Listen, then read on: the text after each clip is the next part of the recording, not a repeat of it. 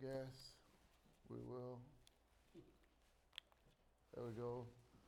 What happens when a, when a Christian sins? And by way of introduction, we're going to look in Romans chapter 8 and then uh, look in the Old Testament in 1 Samuel, and then we'll go about talking to you about the consequences of sin in the Christian's life. Um, this will be a topical message. Really, I'd like to preach more just out of one verse expositorily, but I really feel that the Lord would have us uh, look into this subject today about what happens when a, a Christian sins. Let's begin in Romans chapter 8 and verse 31. And where we're beginning is not so much in um, with this with a Christian sitting here, but to build a foundation that we, when we're saved, we're uh, saved forever. The eternal security is taught within the Bible, and in Romans chapter eight, Paul brings us in his thinking, uh, in his in his building the case, being inspired by the Lord, he brings us into a courtroom setting. And he's going to ask some specific questions that are like would take place in a courtroom. And in doing that, he's going to cement for us the fact that uh, we are secure in Christ. That when we've repented of our sins and trusted in Him, God does a work in our lives that's absolutely secure. And it's fascinating we could preach a whole message on this, but uh, we're just trying to build the groundwork that one of the things that doesn't happen when a Christian sins, he doesn't lose his salvation. But habitual sin in a person's life is an indication that he's not a Christian. And so, uh, in Romans chapter 8 and verse 31, what shall we say then? What, what shall we then say to these things? If God be for us, who can be against us? He that spared not his own son, but delivered him up for us all, how shall he not with him also freely give us all things? Who shall lay anything to the charge of God's elect? It is God that justifieth.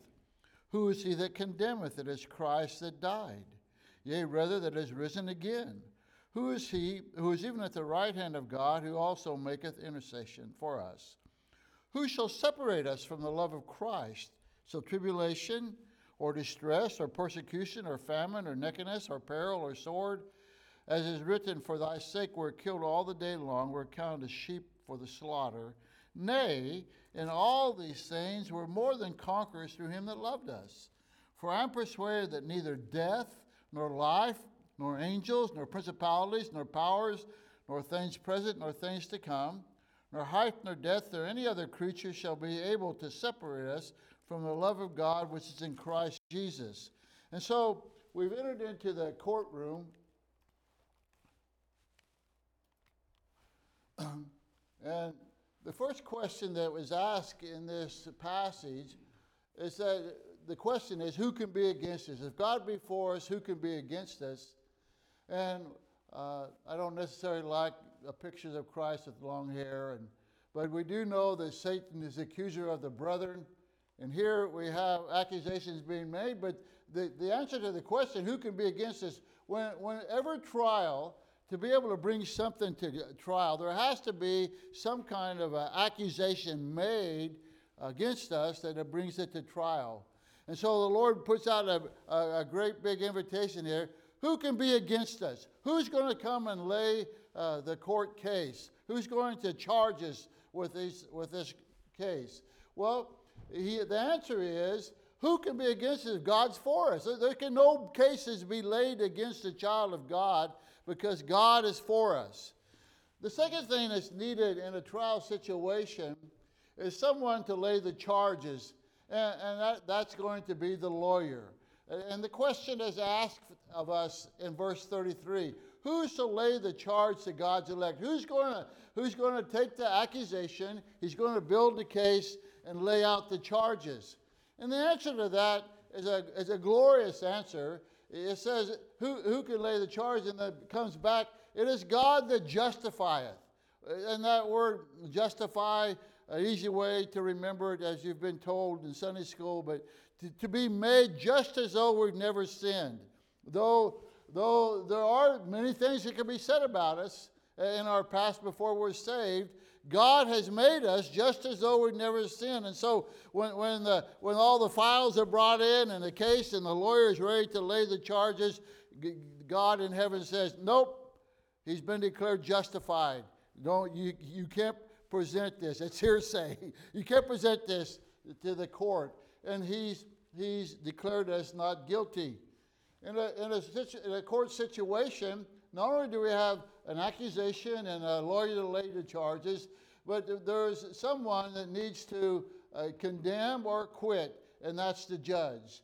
And so the question is answered, asked in verse 34 Who is he that condemneth? Who's, who's the judge in, in this case? Who is he that condemneth? And then it answers that with, It is Christ that died. Actually, the, what, the, what we would understand is that uh, we're condemned already that, that Romans chapter 3 and verse 18, uh, uh, John chapter 3, verse 18 says we're condemned already.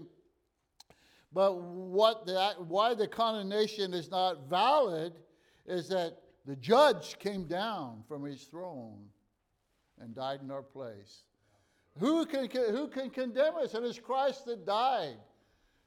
For he hath made him to be sin for us who knew no sin, that we might be made the righteousness of God in him. And then every trial needs a jailer who takes the, the guilty person and incarcerates them.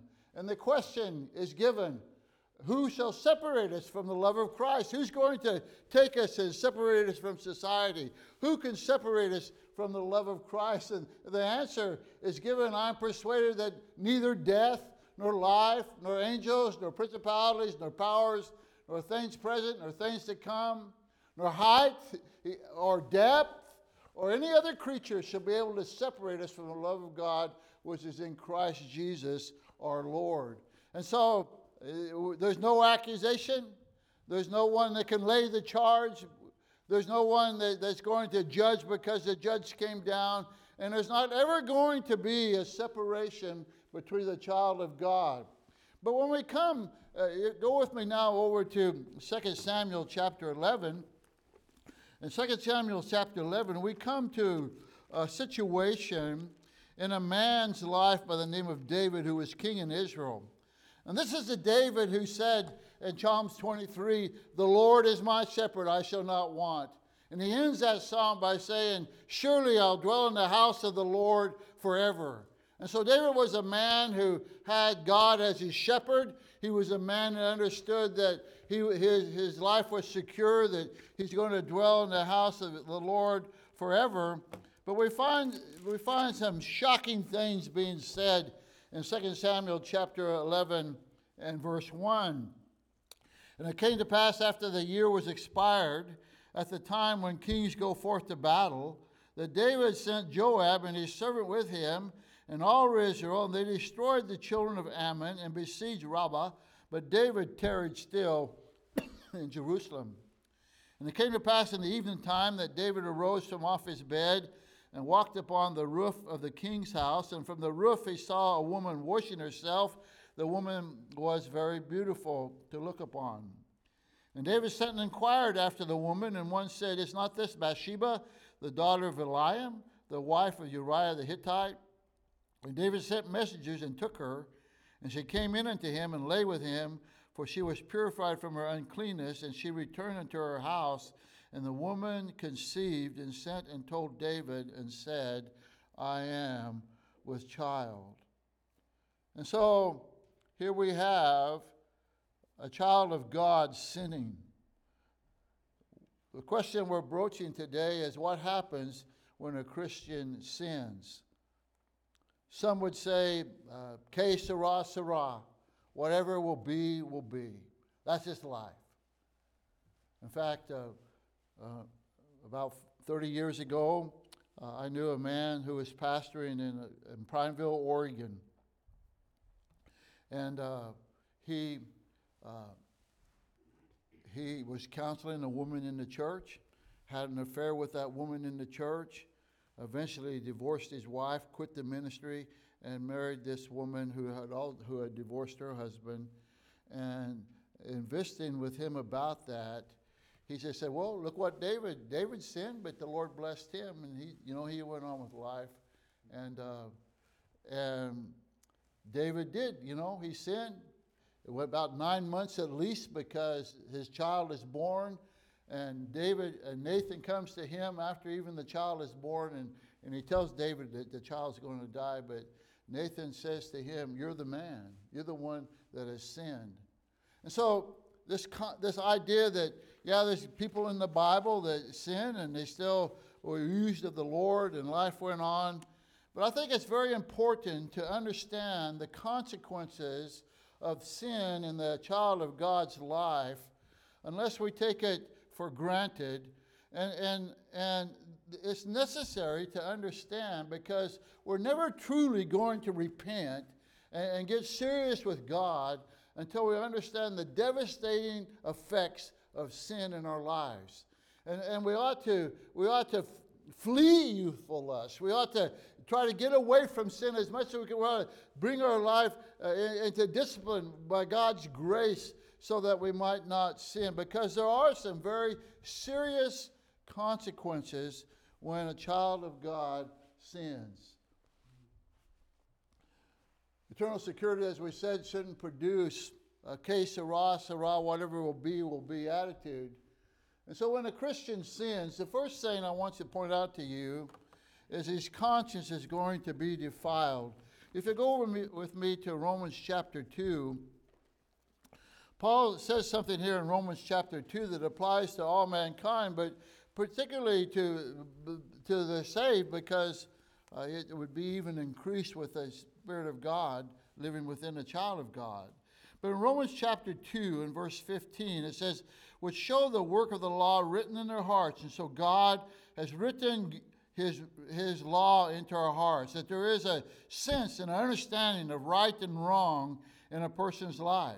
Their conscience also bearing witness, and their thoughts the meanwhile accusing or else excusing one another. And so, with every, every person in this world, he has an understanding of right and wrong. That God has given it to us an automatic alarm system within our spirit that, that, that sends out alarms for right behavior and wrong behavior. And, and particularly, that's even greater sensitivity in the child of God's life because now he has the Spirit of God living within him and has that sensitivity to that. The conscience is no less operative uh, once we're saved. It's, in fact, it's much more operative. And Proverbs tells us, it gives a little picture here, but Proverbs says, the spirit of man is, is the candle of the Lord, searching all the inward parts of the belly. And so the Spirit of God is like, you know, like a candle going into a dark house, and there's back way back there in the corner, there's not much light, but the, the Word of God and the Spirit of God shines the light upon those areas and it reveals sin to us. That, that our conscience is, is a very real factor in our lives that God uses to try to bring us to a place of repentance and confession of sin. And so the conscience is defiled. And so when, when, when that Spirit of God and that candle shines it back there in that dark place, I want to say, no, no, it's not that bad. You know, other people do it. it will be okay. And, and I, I, want to, I want to suppress that. and what I'm doing, as we're using this term, the conscience is defiled, what I'm doing is I am fighting against what God has given to me naturally, supernaturally, that I might be right with Him, that I might not have to go through so much of the hardness and the, and the heartache of living with sin in my life. But I defile that. I, I, corrupt that. I put that down. I push it. I want to ignore it. I, I, I want to unplug the alarm system that's going on within my soul. We have many uh, examples in the Bible of peoples whose one way or the other uh, words it, but whose consciences are bothered. You remember when when Joseph's brothers there in the book of Genesis sold him into captivity, and he went down into Egypt, and God used him to preserve life for all the nation of Israel. But there came a point when they had to go down to Egypt. His uh, other brothers come down into Egypt and was confronted with the person of David uh, or Joseph being there in Egypt. And this is what they said. And they said one to another, We are verily guilty concerning our brother, in that we saw the anguish of his soul when he besought us and we would not hear. Therefore, is this distress come upon us? They're, they're saying, listen, we've reaped what we've sown. And, and, and we all felt, you know, after we sold him and he went down the way, we all felt guilty. Their conscience was defiled. David felt guilty when he numbered the children of Israel in his pride, trying to show how great his kingdom was. And afterward, the Bible says, and David's heart smote him. And so we're talking about a term of, consciousness, of, of, defiling of our conscience, that his heart smote him after they had numbered the people. And David said unto the Lord, I have sinned greatly in that I have done, and now I beseech thee, O Lord, take away the iniquity of thy servant, for I have done this very foolishly. And we find in the New Testament when Peter preached on the day of Pentecost, and now when they said this, they were pricked in their hearts. And so uh, one way it words it is smote in our heart, pricked in our heart, but we defile our conscience that we can't uh, go around uh, as life as normal. When you sin, there's something that takes place within the relationship you have between you and God that's defiled. You, you have a guilty conscience. You can't escape that. You, you want to. You want to say, Que sera, sera, it doesn't matter. But nevertheless, the Spirit of God works in our lives. And one of the things that's going to happen when a Christian sins, he's not going to be at peace in himself. His conscience is going to be defiled. I want to show you this example of this, particularly in, in David's life. We, we, we read how that he'd sinned with Bathsheba. There's much more to that story than what we read. But I want you to go with me to 2 Samuel chapter 12. And here's where we find Nathan coming and challenging David concerning uh, their sin. In 2 Samuel chapter 12 and verse 1, and the Lord sent Nathan unto David, and it came unto him and said unto him, There were two men in the city, the one rich and the other poor. The rich man had exceeding many flocks and herds. But the poor man had nothing save one little ewe lamb, which he had brought and nourished up and had bought and nourished up, and it grew up together with him, with his children, and it did eat of his own meat, and drink of his own cup, and lay in the bosom, and was unto him as a daughter. Meat in the Old Testament doesn't mean flesh, but it means food, and it can do. And they, so he wasn't a meat eater as we would consider, but he was eating grain. And there came a traveler unto the rich man, and he spared to take his own flock and his own herd, and dressed for the wayfaring man that was at come unto him. And he took a poor man's lamb and dressed it for the man that was come to him. And so he tells this story, but what he's picturing is how David had stolen another man's wife, and he had he had wives himself. And, and, and David's anger was greatly kindled against the man. And he said to Nathan, As the Lord liveth, the man that done this thing shall surely die, and he shall restore the lamb fourfold because he did this thing, because he had no pity. And Nathan said to David, Thou art the man. Thus saith the Lord of Israel, I anointed thee king over Israel, and delivered thee out of the hand of Saul, and gave thee thy master's house and thy master's wives in thy bosom, and gave thee this house of Israel and Judah.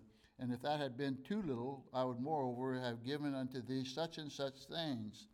But what I wanted to point you want you to see in this passage is that the Old Testament is very specific that when you steal someone's sheep and, and, and harm comes to that sheep, you're to restore to the one you stole from fourfold.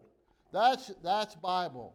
But no place in the Bible does it say what David said surely this guy has to die. There's no place in the Bible where, theft, where uh, theft would require capital punishment. And so, what's going on here? I mean, why is, why is David blowing the gasket? Why is he boiling over?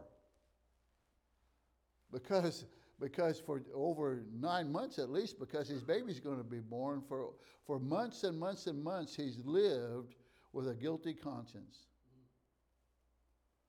Sometimes you'll see Christians that are just out of whack, and, and I wonder sometimes if there's unconfessed sin in their life. Look over in Psalms 32. Psalms 32.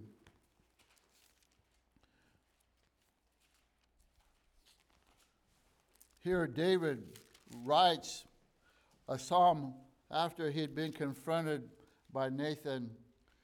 And he says in Psalms 32 and verse 3 When I kept silence, that is, in that time period that he had sinned with Bathsheba and went on, don't let anybody know about it. Let's keep quiet about this. Let's bring Uriah back and we'll kill him. And then it'll look like that this baby's my baby and it wasn't out of wedlock. When he kept silence, my bones waxed old through my roaring all the day long. This is talking about defilement of your conscience. That my, my bones are just feel like they're old spiritually, and there's a roaring going on within me. A roaring that I get out of bed mad and I go to bed mad, and, and uh, you know, banging doors and kicking dogs. I'm, I'm, uh, uh, there's something wrong with me. My conscience is defiled. For day and night thy hand was heavy upon me. Listen, the, the person who, who's a child of God and is living in unconfessed sin, God's hand is going to be upon him. God's not going to let you just do what you want to do because you're his child. And he says here, For day and night thy hand was heavy upon me. My moisture is turned into the drought of summer. His life was like, uh, like living in a dry summer climate. Back in, uh, back in 1964, no, 1984, uh, an Avianca airline jet crashed in Spain. And investigators got the black box and studied what was happening. And on the black box, it recorded a message that was an automatic message in a real shrill voice the computer identified that the warning system was going off, and in English it kept saying, pull up, pull up, pull up, pull up, pull up, pull up, pull up. A warning system going off in the cockpit. And the pilot, evidently thinking that the system was malfunctioning, snapped back at the recording saying, Shut up, gringo! And shortly after, they plowed in the side of a mountain and everybody was killed. God has given us an automatic warning system that I'm not going to allow you to live in sin and unconfessed sin. I want you to be right with me. I want you to confess your sin. And so, one of the things that happens is that when we sin against God, we have our conscience is defiled. Paul wrote, And herein do I exercise myself. He, he, he exercised, he, he worked out, he wanted to make sure this is right. We, exercise myself to have always a conscience void of offense toward God and toward men. That I want to live with a good conscience. I don't want to live with this warning system going on. Over in the other building, we have some we have some uh, uh, pull alarms, and I guarantee you, if we went, if we're over there eating after services today, and we go pull those alarms, that uh, after about five seconds of that, people are going to be, how do you shut that thing off? Go shut that thing off. I can't stand that thing. Well, God's not going to shut off the automatic warning system of our conscience until we get it right. And so when when a Christian sins, we're asking the question what happens when a Christian sins? One of the things that happens is that his conscience will be defiled. Secondly, if you'll go with me over to Ephesians chapter 4, in Ephesians chapter 4, you're going to see that, that the Holy Spirit can be grieved. In Ephesians chapter 4,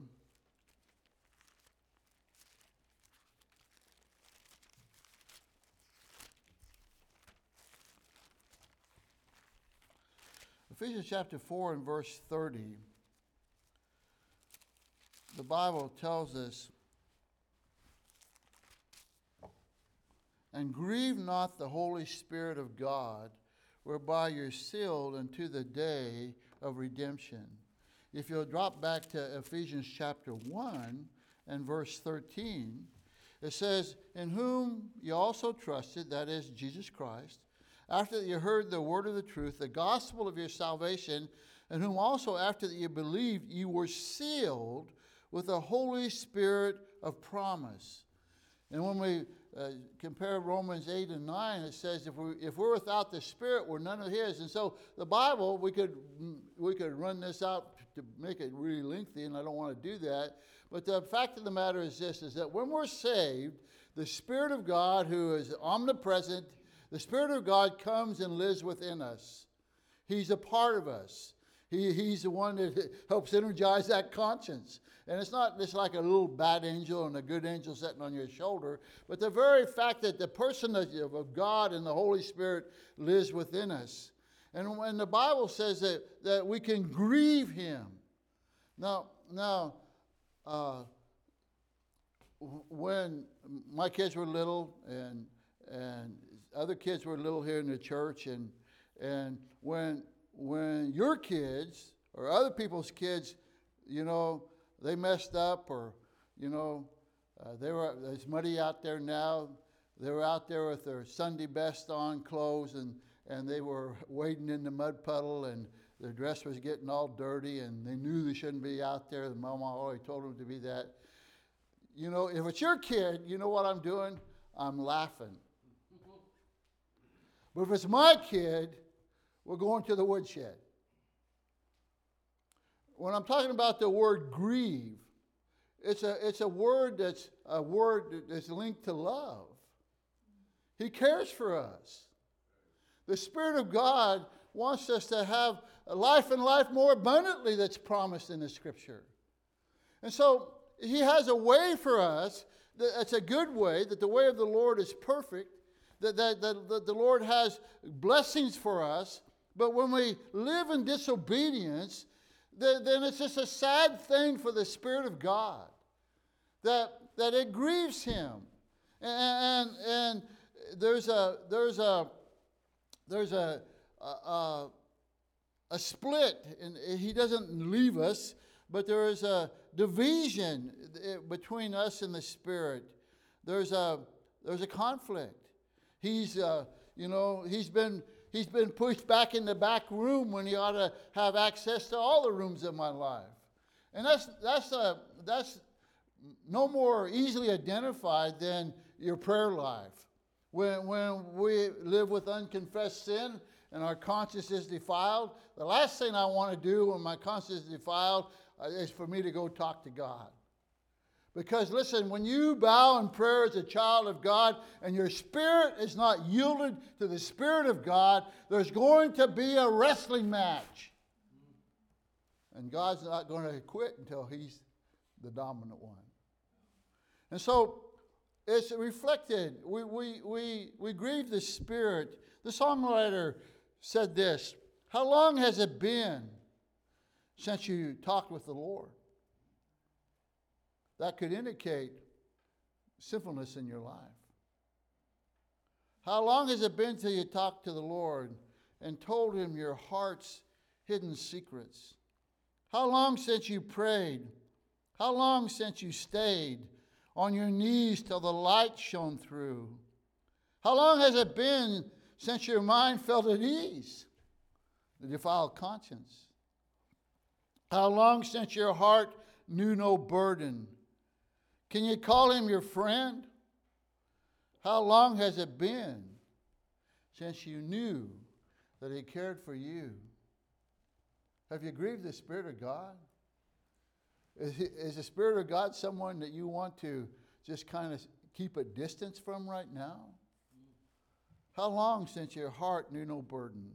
Well, when a Christian sins, his conscience is defiled, and he's going to grieve the Spirit of God and he's going to lose fellowship with God.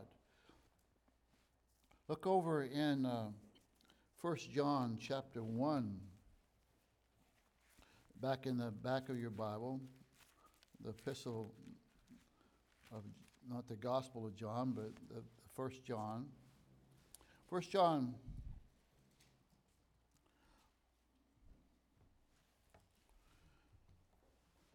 chapter 1 and verse 6, it says, if, if we say that we have fellowship with him and walk in darkness, we lie and do not the truth.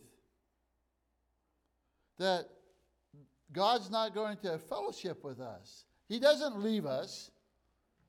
It's a, it's a, a relationship, and it kind of links to this thing about grieving the Spirit of God.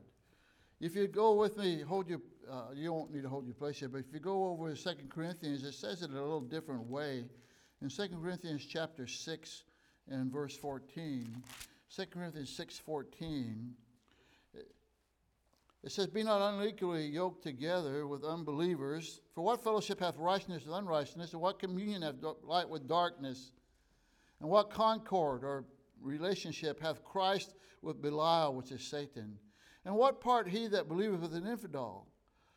And what agreement hath the temple of God with idols? For he is a temple of the living God. And as God has said, I will dwell in them and walk in them, and I'll be their God, and they shall be my people. Wherefore, come out from among them, and be ye separate, saith the Lord, and touch not the unclean thing, and I will receive you. And then he says, And will be a father unto you, and ye shall be my sons and daughters, saith the Lord Almighty. When he says he's going to be a father unto us in verse 18, doesn't mean that's, that's salvation, but it's meaning that I can be the father that I want to be to you. That God's not going to bless us in disobedience, but he says, I've got all this stuff that I want to do with you, that I want to experience with you, that I want to fellowship with you. I want to be a part of your life. But when I sin, that fellowship is broken. Doesn't mean that God has moved. God's going to be where He's always been. But it does mean that I have moved from Him because I don't want to be around Him. I don't want to pray to Him. I, I don't, you know, I, I, when the invitation is given at the end of the services, when I was living in sin, man, I, I was hoping to just sing two verses or three verses, and I hit the door as fast as I could go. I don't want to be around that. And when I'm right with God, they had I when I was right with the Lord, I was there when they turned the lights out. Because I wanted to be around God's people. I wanted to experience all of God that I could experience. If I regard iniquity in my heart, the Lord's not going to hear me. I have no fellowship with Him. But when in fellowship, we can ask according to His will, and He hears us. And Paul said, I am crucified with Christ, nevertheless I live. Yet not I, yet not I, but Christ liveth in me. And He's in my life. I'm indwelt by the Spirit of God, but that living in me is not present when I'm living in sin. And I want to, I want, listen, life, I, I turned 71 this month, but life is too short not to live in fellowship with God as being a child of God, you can, you can lose some very precious things. And in the end, of when it's all said and done, what was the most important things? Was it the Ferrari that you was able to buy? Was it, was it the jet boat that you, you had? Was it? Was it being able to vacation here or vacation there? No, the most important things in life was my, was my relationship and my fellowship with people, but most of all with my Lord. That I could say, life's been good to me. That I could say, it was a joy to know Christ. And so it's always a bother, you know, whether it's my wife or my parents when they were alive or to be out of fellowship with a brother or sister in the church, but to be out of fellowship with God when a Christian sins, his conscience is going to be defiled. He's going to grieve the Spirit of God. He'll be out of fellowship with God. And then in Galatians chapter 6 and verse 7, he's going to reap Galatians 6 and verse 7 Be not deceived, God is not mocked. For whatsoever man soweth, that shall he also reap. And there's two sides of sowing. We're talking about the negative side, but it says, For he that soweth to his flesh shall of the flesh reap corruption, but he that soweth to the Spirit of the Spirit reap life everlasting. And so there's a positive and a negative in this, but we're going to reap what we sow.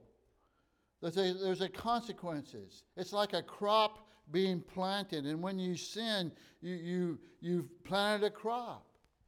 And you can't reverse that. Job said, Even as I've seen, they that plow iniquity and sow in wickedness reap the same. Proverbs says, Therefore shall they eat of their fruit of their own way and be filled with their own devices. Go back with me again to this account of David in 2 Samuel. When I sin, there's going to be a reaction and a reaping for that sin.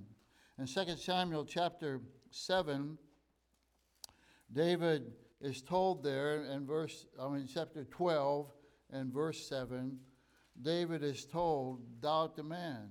And Nathan said to David, Thou art the man, thus saith the Lord God of Israel, I anointed thee king over Israel and delivered thee out of the hand of Saul. And it talked about the, uh, uh, we read this portion before, but let's drop down to uh, verse um, uh, 9. Wherefore thou hast despised the commandment of the Lord, to do evil in his sight. Thou hast killed Uriah the Hittite with the sword and has taken his wife to be thy wife, and has slain him with the sword and the children of Ammon, and then the consequences. Now therefore the sword shall never depart from thy house, because thou hast despised me, and hast taken the wife of Uriah the Hittite to be thy wife. Thus saith the Lord, Behold, I'll raise up evil against thee out of thine own house, and I'll take thy wives before thine eyes, and give them to thy neighbor, and he shall lie with thy wives in the sight of this sun. For thou didst secretly, but I'll do this same before all Israel, before the sun.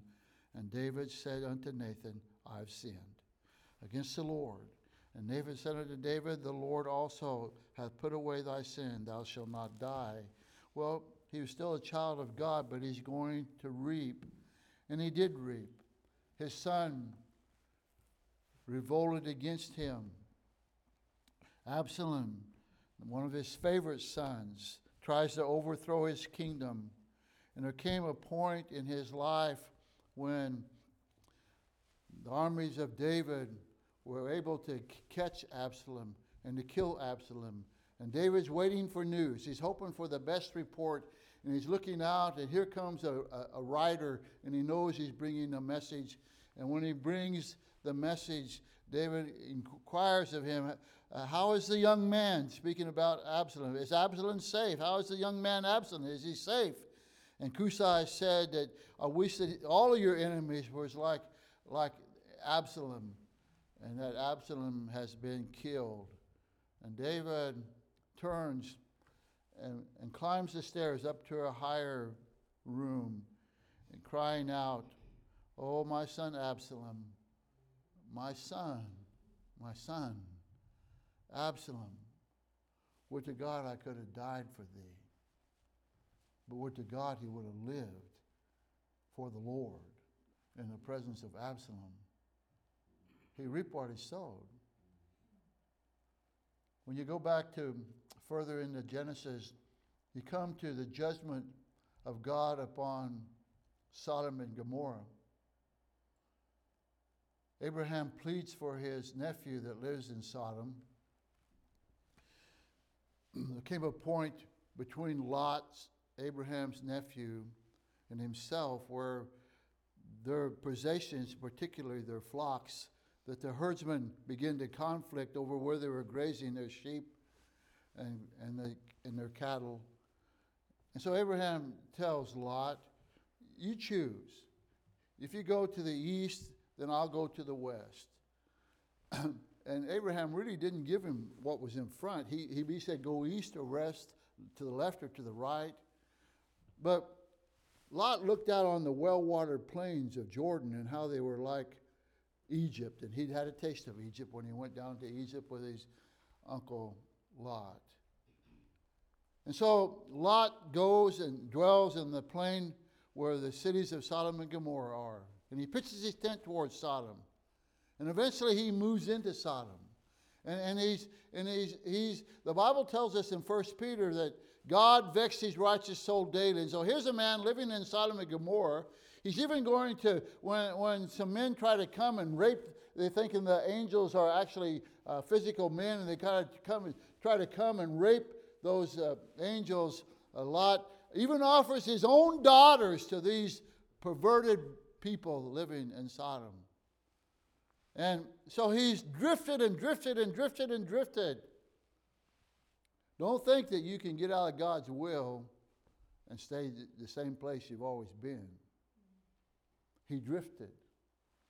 And the spirit and the angels, they come at night, uh, and the men try to get in, and finally God blinds them, and they're sitting, and they're in the house of Lot. It's dark, it's night, and the angel said, Do you have any sons or daughters or sons in laws here? We, you need to get them out of here because God is going to judge these people. And so, someplace in that nighttime, Lot goes out and he goes to the, to the, to the houses of his daughters and his sons in laws. And we don't, it's plural. I don't know how many he had, at least two. And he goes and he, he in the middle of the night, he knocks on the door, gets the attention of his son in law. His son in law comes to the door, and we don't know how much the talk went on there or, or if he went in or stayed at the door. But the message was conveyed to his sons in laws you need to get up and you need to get out of here. You need we need to pack up right now. Let's get out of here because God's going to judge this place. And the Bible says he seemed as one that mocked. Oh, come on, old man. Go back and go to bed. Go back and get in your bed. This ain't going to happen. No, it's going to happen. God is going to judge this iniquity in this place. No, come on. This is good. This is, you know, this is all right. Go back to bed. And can't you see in your mind's eye Lot going back to his house to get his wife and his two daughters that still lived with him. And no doubt his feet were dragging and his soul was sagging. And the realization has been dropped up him like an anvil from the sky that you're going to reap what you sowed.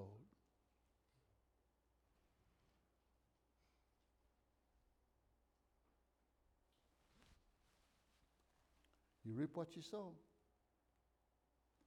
And a lot of times, you're going to reap it in your children.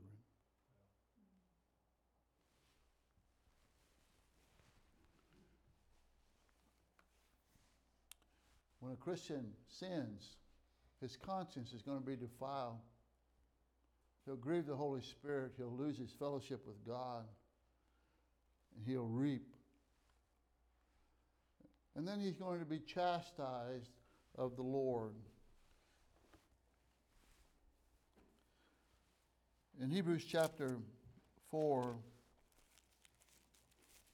the Bible talks about God bringing out the whipping stick for those that are His. Why? That He's going to get, get even with them? I'm going to get back at those guys. No. Because He knows if they don't change their way, their life is going to be completely destroyed. That's uh, Hebrews 12 and verse 5. It's kind of low there for some of you. And Hebrews 12 and 5 says, and ye have forgotten the exhortation which speaketh unto you as unto children. My son, despise not the chastening of the Lord, nor faint when thou art rebuked. For whom the Lord loveth, he chasteneth, and scourgeth every son whom he receiveth. If ye endure chastening, God dealeth you as with sons. But what son is he whom the Father chasteneth not? That really happens in a couple of ways. Hebrews, the fourth chapter, says that the Word of God is quick and powerful and sharper than a two edged sword, piercing even the dividing asunder of the soul and spirit. And it's, and it's not unlike many parental disciplines that, that they need to be, you know, a child needs to first be disciplined by, by admonition. That, you know, th- this is what you're doing, you, you got to stop it. You can't be doing this. I don't want it done. This is wrong. You got to stop it. You don't just automatically go let lower the hammer. If you're a good parent, lower the hammer on a child that uh, just for the first offense. But you tell them this, is, you know, this is this is proper behavior, but this is improper behavior. And God does the same. And maybe even in a message like this today, God is saying, listen, this is you. This is you. Respond to this. This is wrong behavior. Confess it and be cleansed and move on. But when that doesn't work, in the physical realm with children and in the spiritual realm, when that doesn't work, God is going to discipline us. And you may be here this morning and say, Well, Pastor, I, I don't know what you're talking about. I've never been disciplined like, you know, what are you talking about? God's never disciplined me. Well, if that's the case, then maybe you need to look at your whole card because the Bible says that He chastens those that are His. And if you can just go and live in sin and nothing happened, then, then you need to ask yourself, Am I really a child of God? And so there are some consequences for sin, and they're not good consequences. There, there are things that can reap havoc in your life, it can shorten your life, it, it can cause grief in your life. The joy, the Bible says uh, in the Old Testament, the joy of the Lord is your strength. And when you're, not, when, when you're living out of the will of God, you're not in the joy of God, and you just feel like you're sapped all the time. And it begins a life where it's simply putting one foot in the front of another, and a lot of times you're, you're just stumbling along uh, the way. And so your conscience is going to be defiled. The Spirit of God is going to be grieved. He who loves you. Fellowship with my God. That I am my beloved, and He is mine, and His banner over me is love. You're going to reap what you've sowed, and you're going to be chastened of the Lord. But when a Christian sins, he's invited over and over. He's invited by God to get right, to receive forgiveness, that he stands willing and ready to forgive. David David talked about his sin and, and how that when he kept silent, his bones waxed old. We read that, but the next verse said, I acknowledge my sin unto thee, and my iniquity have I not hid. I said, I will confess my transgression to the Lord, and thou forgavest the iniquity of my sin. First John, you know, says, if we confess our sins, he's faithful and just to forgive us our sins and to cleanse us from all unrighteousness. Right here's, right here's the key. This is where it begins. If. God wants that sweet fellowship. God wants to bless you.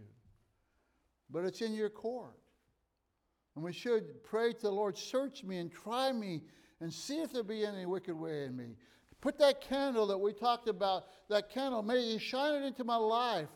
Let me know where I'm at. Let me live, let me live at peace with you. Let me live in, in blessings with you. Let me live in, the, in your will. If the only reason you can go on into tomorrow and still be out of the will of God and living in sin is because of you. God stands willing. If we confess, the word confess means to say what God says about it. When David, when David had sinned there, and Nathan had come and said, You're the man, then David immediately, when he was confronted, immediately said, I have sinned. And when he talks about it in Psalms 51 and Psalms 32, he said, Against thee, and thee only have I said. He knew that he had sinned against God. That the primary relationship, listen, the secondary relationships in life will never be right. My relationship with my wife, my relationship with my children, my relationship with you will never be right until I get the primary relationship right my relationship with the Lord. And so if we confess our sins, He is faithful. Aren't you glad that we have a faithful God? He is faithful and just. How can He be just? How can, he be, how can it be just for him to forgive my wretched sin? Because his son died in my place and he paid it all. To forgive us our sin, to send it away, and to cleanse us from all unrighteousness, that I, that I can be clean, that he cleanses me from all unrighteousness. Remember when Brother Fryman was here, one of the things that overwhelmed me that he said, he said that, that when we when we have dirty dishes or paper plates and stuff, we, we only wash that which we intend to use again. And when God cleanses me, my sin, it seemed like that. Why would He ever want to use me again when I've sinned and disobeyed Him like this? But God cleanses us so He can use us. He couldn't use David in everything he wanted to do. He wouldn't let David build him the temple. And David said, Okay, I understand that. But you know what I'm going to do, God? I'm going to get all the material that's necessary, and Solomon won't have to look for any material. It'll all be here. And David had a major part in the building of the temple. God wants to cleanse us, and He only cleanses that which He intends to use. Listen, God can use you. He wants to use you. He doesn't want you just living in the same old, same old. God has saved you for a reason. He saved you to use you. Now, as I did last week, I want to get real pointed. Perhaps you're here today and you know you're not saved. The same Spirit of God that convicts you uh, day by day